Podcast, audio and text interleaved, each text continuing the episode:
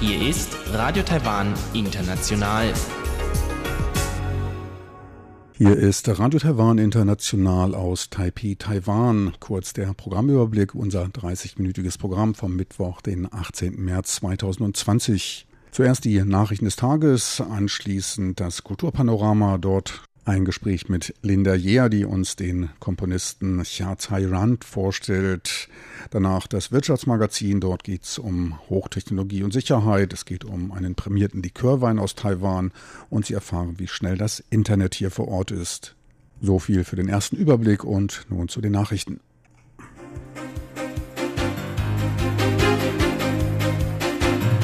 Hier ist Radio Taiwan International mit den Tagesnachrichten vom Mittwoch, den 18. März 2020. Die Schlagzeilen.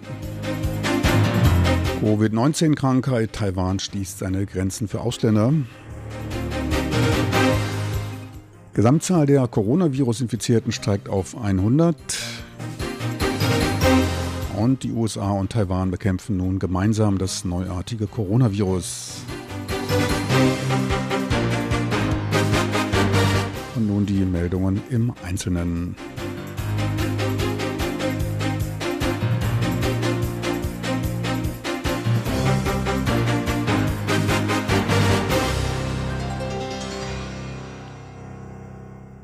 Taiwan wird zur Eindämmung der Fälle von Infektionen mit dem Coronavirus ab Donnerstag, den 19. März, seine Grenze für Ausländer schließen. Dies teilte Gesundheitsminister Chen Shih-chung als Leiter des Epidemie-Kommandozentrums bei einer Pressekonferenz mit. Angesichts der sprunghaft ansteigenden Fälle von bestätigten Infektionen unter den ins Ausland reisenden Taiwanern sei dieser Schritt notwendig, sagte Gesundheitsminister Chen. Ausländer, die eine Aufenthaltsgenehmigung in Taiwan haben, das sogenannte ARC, sind von der Bestimmung nicht betroffen. Ebenfalls ausgenommen sind Personen, die aus diplomatischen oder vertragsgeschäftlichen Gründen in Taiwan weilen. Ferner gibt es noch eine Reihe von Sondererlaubnissen, teilte Außenminister Joseph Wu mit. Für alle aus dem Ausland eintreffenden Reisenden, sowohl für Taiwaner als auch für Ausländer, ist eine 14-tägige Hausquarantäne obligatorisch. Für bereits sich in Taiwan befindliche Ausländer, deren Aufenthaltsberechtigung abläuft, wird diese im Prinzip verlängert. Genauere Bestimmungen werden noch ausgearbeitet und verkündet. Wie Regierungssprecher Xavier Zhang sagte, sei momentan die Ausrufung des Notstandes noch nicht notwendig. Dieser werde nur bei tatsächlicher Notwendigkeit ausgerufen. Dieser erfolgte bisher lediglich nach dem Erdbeben am 21.09.1999 und dem Ausbruch der SARS-Epidemie. Die Zahl der mit dem Covid-19-Virus Infizierten stieg heute um 23 Fälle auf 100 an, teilte das Epidemie-Kommandozentrum am heutigen Mittwoch mit. Dieser war der stärkste je gemessene Tagesanstieg. Schon in den Tagen zuvor nahm die Zahl der Infektionsfälle stetig zu. Am Vortag waren es noch zehn zusätzliche nachgewiesene Neuinfektionen. Von den insgesamt 23 heute gemeldeten Fällen hatten 21 davon ihren Ursprung im Ausland. Bei den sich lokal ereignenden Infektionen handelt es sich in einem Fall um den Sohn eines bereits infizierten, von einer Rundreise aus Ägypten zurückgekehrten Patienten. Beim anderen Fall einer Frau in den 20ern ohne kürzlichen Auslandsreisen Hintergrund ist die Infektionsquelle unbekannt. Vier der heutigen importierten Fälle waren ebenfalls Teilnehmer einer in die Türkei reisenden 15-köpfigen Gruppe. Damit wurden bereits bei 13 von ihnen eine Virusinfektion nachgewiesen. Weltweit haben sich bisher etwa 200.000 Menschen mit dem Virus infiziert. In etwa 8.000 Fällen endete die Infektion tödlich. Taiwan arbeitet mit den USA zusammen an der Bekämpfung des Covid-19-Ausbruchs, teilte Außenminister Joseph Wu heute bei seiner ersten Teilnahme an der Pressekonferenz des Epidemie-Kommandozentrums mit. Außenminister Wu sagte zu den Inhalten der Kooperation, 合作进行相关抗疫的措施 wir kooperieren bei Maßnahmen zur Epidemieprävention. Dies schließt die Forschung und Entwicklung von Schnellstsets zur Infektionsfeststellung, die Erforschung und Produktion eines Impfstoffes und von Medikamenten und Nachverfolgungstechnologien von mit Infizierten in Kontakt gekommenen Personen, Treffen zwischen Experten und Wissenschaftlern und den Austausch über medizinische Ausrüstung für Prävention mit ein. 和 AIT 的李英杰处长共同署名。 Von den USA wurden ferner 300.000 Schutzanzüge für Taiwan für den Fall fehlender Materialien auf dem Weltmarkt reserviert, um Taiwans Versorgung sicherzustellen und das an vorderster Front arbeitende Gesundheitspersonal entspannt arbeiten zu lassen. Taiwan werde dafür im Gegenzug wöchentlich 100.000 Mundschutzmasken liefern. Trotz des Einflusses des neuen Coronavirus hält die Statistikbehörde DGBAS für 2020 bei einer Verzögerung der Epidemie um ein halbes Jahr weiter eine Wachstumsrate des Bruttoinlandsprodukts von 2% für möglich. Das Stimulierungspaket der Regierung in Höhe von 3,3 Milliarden US-Dollar wird dabei helfen, die negativen Auswirkungen des Virus zu lindern, sagt Zhu Zemin, Leiter der Statistikbehörde. Neben dem am 13. März verabschiedeten Stimulierungsprogramm in Höhe von 2 Milliarden US-Dollar sind vom Kabinett weitere 1,3 Milliarden US-Dollar zur Unterstützung für die lokale Industrie in Planung. Dies müsste ausreichen, ein Wachstum des Bruttoinlandsprodukts von mindestens 2 Prozent beizubehalten. Die Stimulierungsmaßnahmen werden das Bruttoinlandsprodukt um 0,5 Prozent wachsen lassen, sagte Zhu Zemin. Bei der letzten vom Coronavirus unbeeinflussten Prognose im November 2019 ging man noch von einem Wachstum von 2,7 Prozent aus. Die Taipei Internationale Buchmesse 2020, TIBE, wurde nun vom Veranstalter wegen der Ausbreitung der neuen Coronavirenkrankheit Covid-19 abgesagt. Ursprünglich war die Messe im Februar geplant und wegen der Virenepidemie in den Mai verschoben worden. Angesichts von fast 600 Besuchern aus über 50 Ländern sah es das Kulturministerium als geraten an, die in geschlossenen Räumen stattfindende Massenveranstaltung abzusagen. Das Kulturministerium will sich nun nach anderen Wegen zur Förderung des Lesens und des Erwerbs von Büchern suchen. Ebenso sollen Künstler und kulturellen Kreisen geholfen werden. Aufgeschoben wurde auch die ab Mitte April geplante Taiwan Cultural Expo 2020. Ausschlaggebend sind dafür Berichte von Ausstellern, die von Lieferkettenunterbrechungen betroffen waren. Zudem sei es für eine Reihe von Ausländern nicht möglich, nach Taiwan zu kommen. Angesichts des fallenden internationalen Ölpreises und des Einflusses des Coronavirus entschied sich das Überprüfungskomitee des Wirtschaftsministeriums für eine Beibehaltung der Strompreise. Das Komitee trifft sich halbjährlich, um entsprechend der Entwicklung der Energiepreise über eine mögliche Anpassung nachzudenken. Ursprünglich war vom Staatsversorger Taipower eine Anhebung der Strompreise von 1,8 Prozent geplant, da das Unternehmen in 2019 Verluste machte. Taipower wird aber über den Stromstabilisierungsfonds mit einer Zahlung von 1,1 Milliarden US-Dollar entschädigt, um die angestrebte zwischen 3 bis 5 Prozent liegende Rendite zu erzielen. Im Falle übermäßiger Gewinne bei einem weiteren Preisverfall für Energie auf dem Weltmarkt sind diese Gelder an den Stabilisierungsfonds zurückzuzahlen. Und nun zum Börsengeschehen. Aktien an Taiwans Börse profitierten nicht von der über fünfprozentigen Erholung in den USA, sondern weiteten ihre Verluste aus. Der Aktienindex TAIEX notierte um 221 Punkte oder 2,3 Prozent niedriger. Zum Börsenschluss notierte er beim Tagestief von 9.218 Punkten. Auch heute erneut starke Umsätze, die knapp unter der 7 Milliarden US-Dollar-Marke lagen. Und erneut stießen ausländische Anleger in größerem Umfang ihre Aktien Aktienpositionen ab. Der Negativ-Nettosaldo belief sich auf über 900 Millionen US-Dollar. Am Devisenmarkt gab der Taiwan-Dollar dann gegenüber dem US-Dollar leicht auf 30,22 Taiwan-Dollar ab. Der Euro, der sank auf 33,44 Taiwan-Dollar. Und nun zur Wettervorhersage für Donnerstag, den 19. März.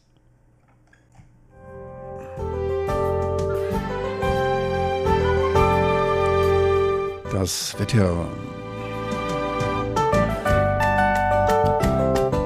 In der Nacht zum Donnerstag ist Taiwan meist von einer Wolkendecke überlagert, nur im Süden teils aufgelockert bewölkt. In der Nordhälfte muss mit Regen gerechnet werden. Die Tiefstemperaturen liegen zwischen 17 Grad im Norden und 20 Grad im Süden.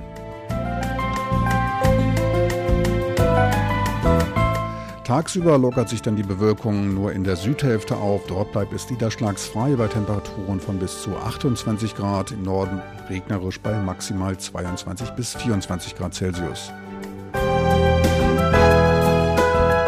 Sie hörten die Tagesnachrichten von Radio Taiwan International vom Mittwoch, den 18. März 2020.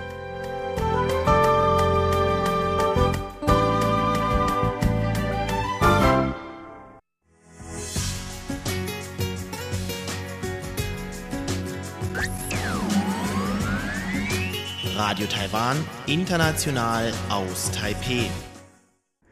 Tyson Xiao ist als der taiwanische Rachmaninow international bekannt.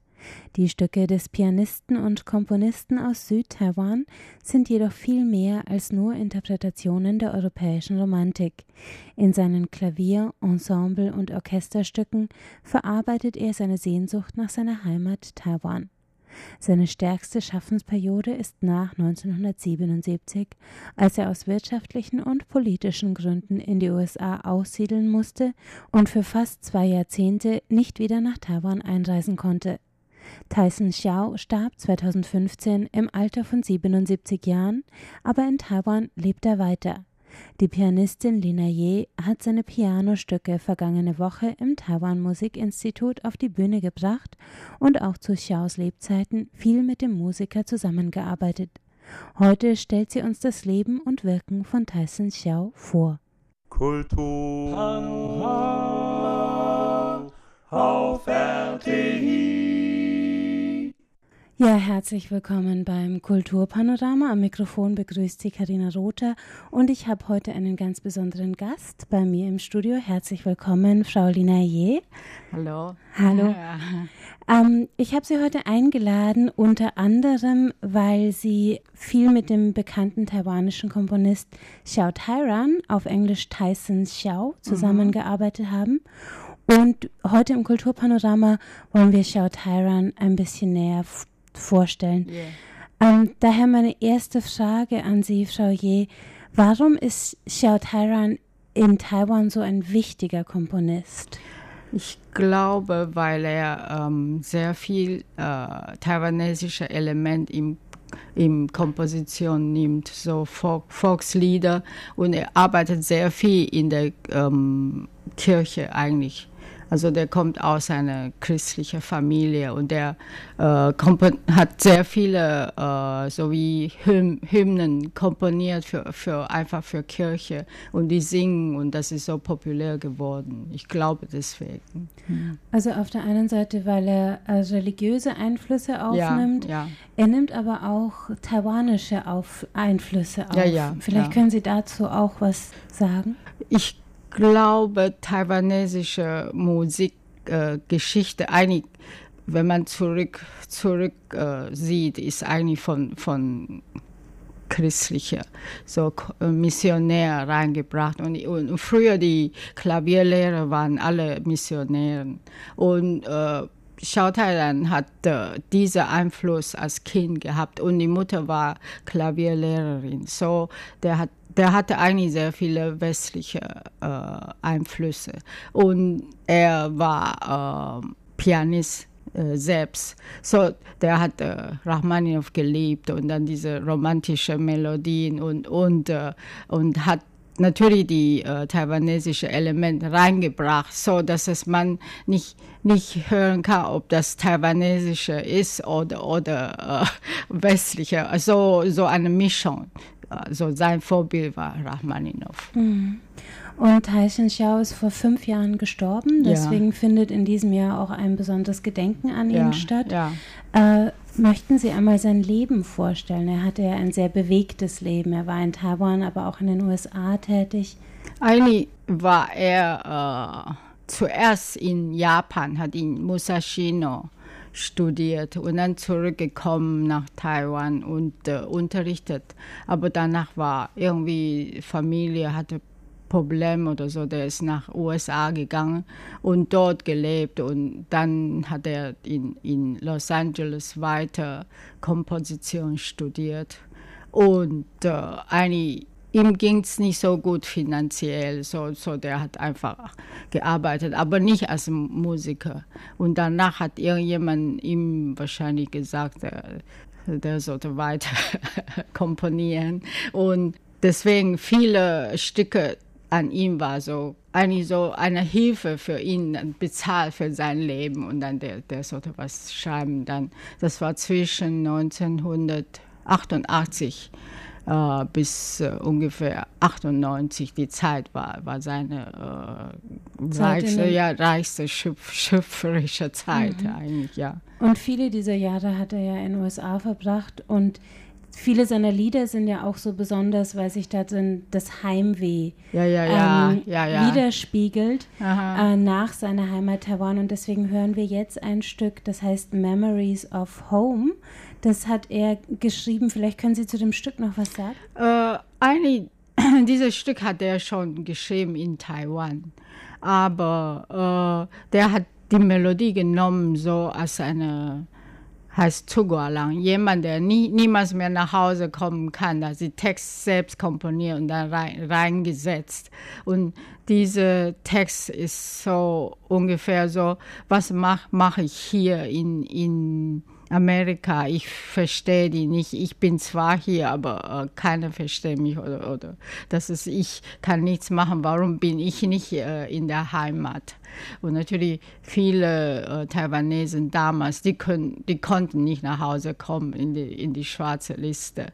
Na, deswegen haben so viele gerührt und, und, und deswegen ja, vielleicht dies, diese äh, Melodie ist so bekannt deswegen. Und das hat er selbst gespielt, aber auf eine äh, Synthesizer, ist nicht auf Klavier, aber trotzdem äh, klingt wie Klavier.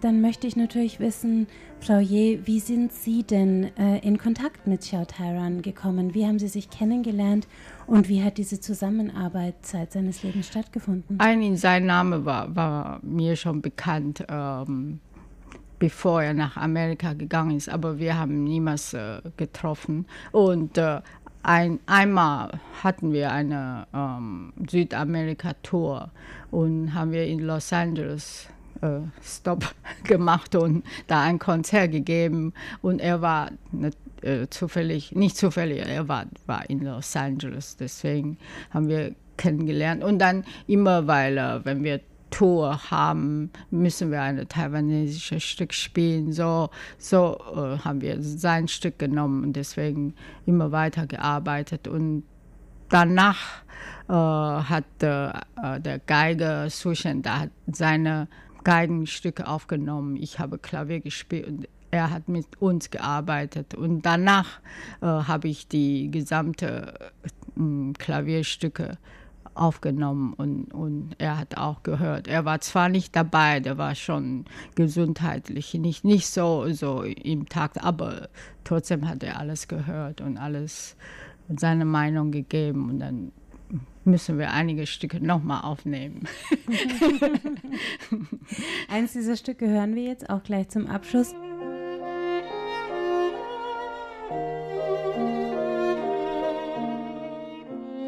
Dann hören wir jetzt nochmal das Stück, das wir eben schon gehört haben, aber diesmal für die Violine und für Klavier und äh, Memories of Home oder auf, auf Deutsch Der Wanderer und interpretiert ist es von Lina Ye und dem Violinisten Su Xian Da. Schön, dass Sie heute bei uns waren, Ye. Ja, danke schön. Danke.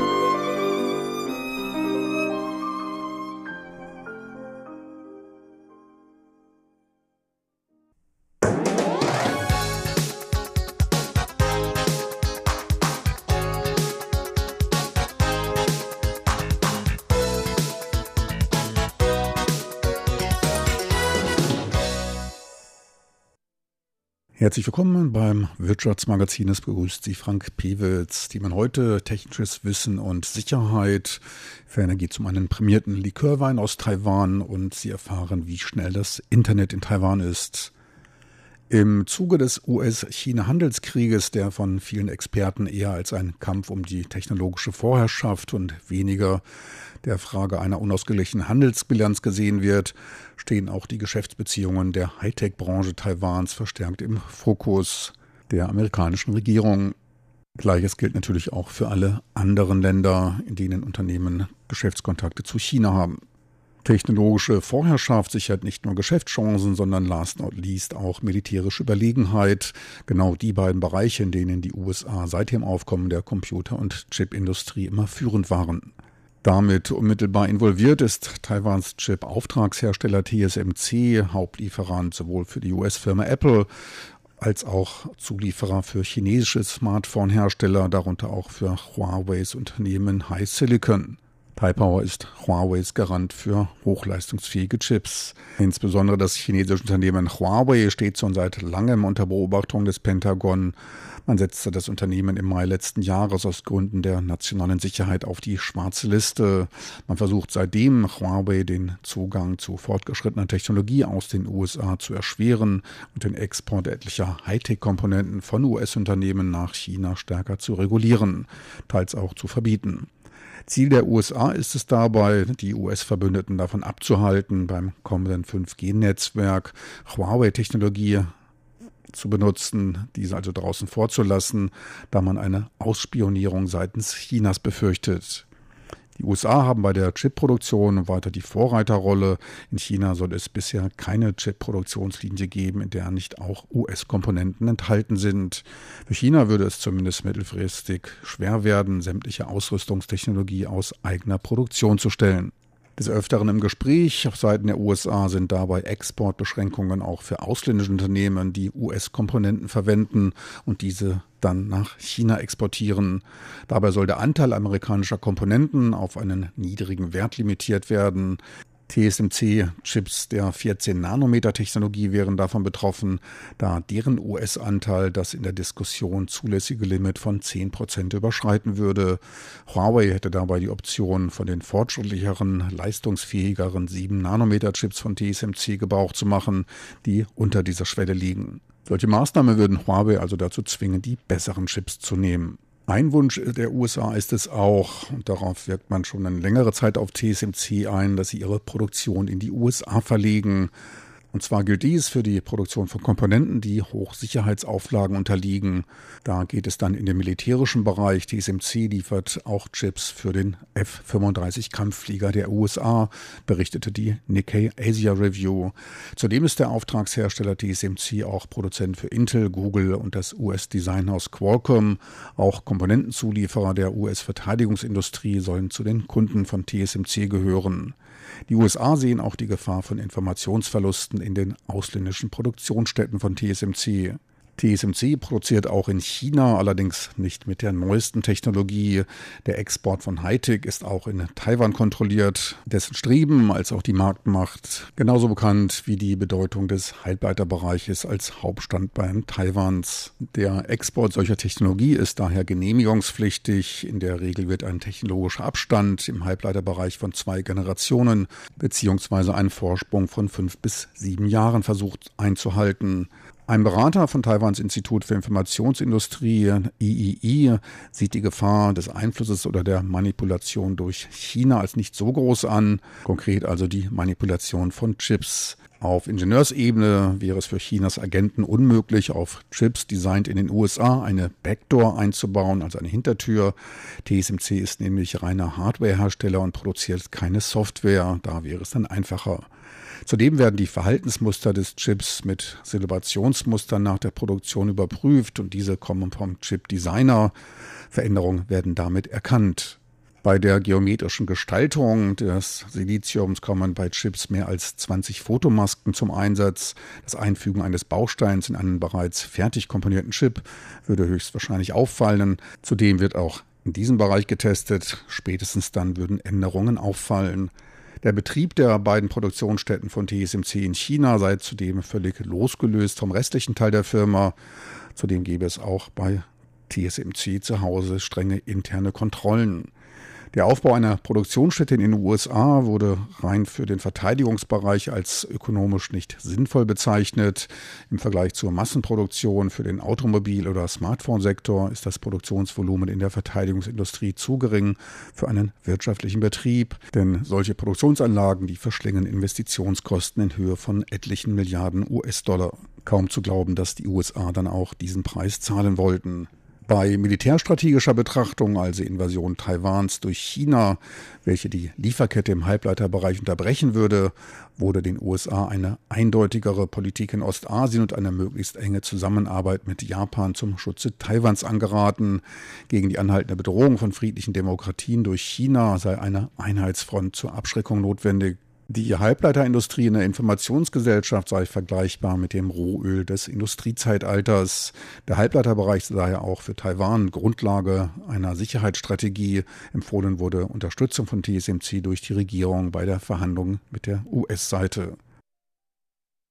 Zwei Liköre aus Taiwan wurden beim 25. Internationalen Weinwettbewerb in Paris Anfang März mit dem höchsten Preis einer Goldmedaille ausgezeichnet.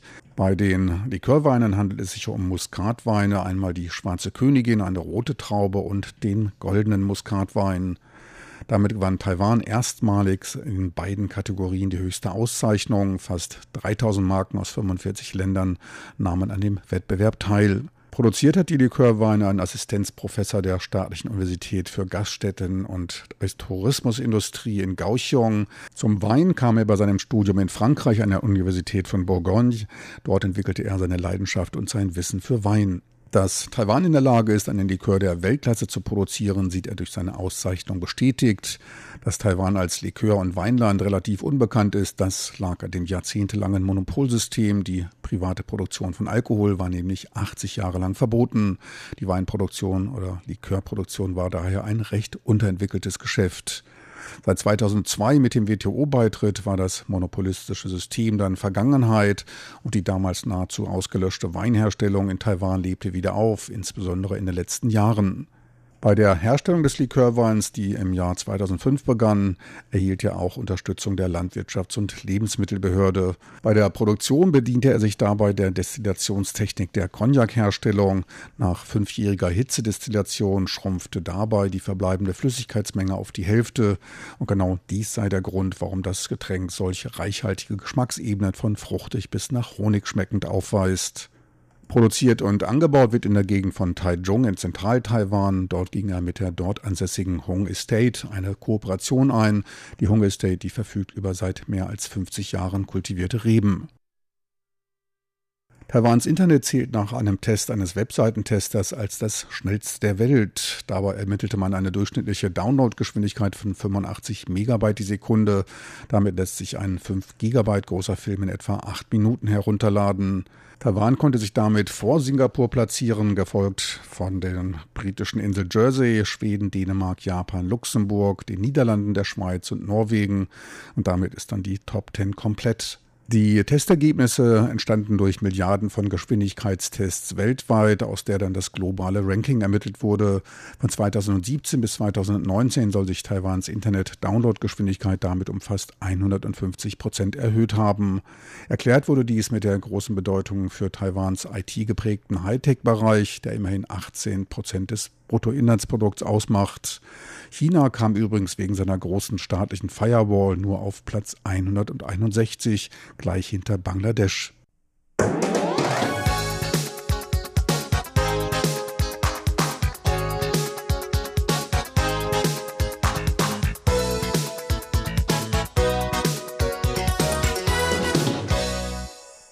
Meine lieben Zuhörer, so viel für heute aus dem Wirtschaftsmagazin, so viel für heute von Radio Taiwan International. Besten Dank fürs Interesse. Falls Sie eine Sendung verpasst haben, einfach in Ihren Browser de.rti.org.tv eintippen. Unsere Programme können auch gestreamt werden. Alles Gute, bis zum nächsten Mal.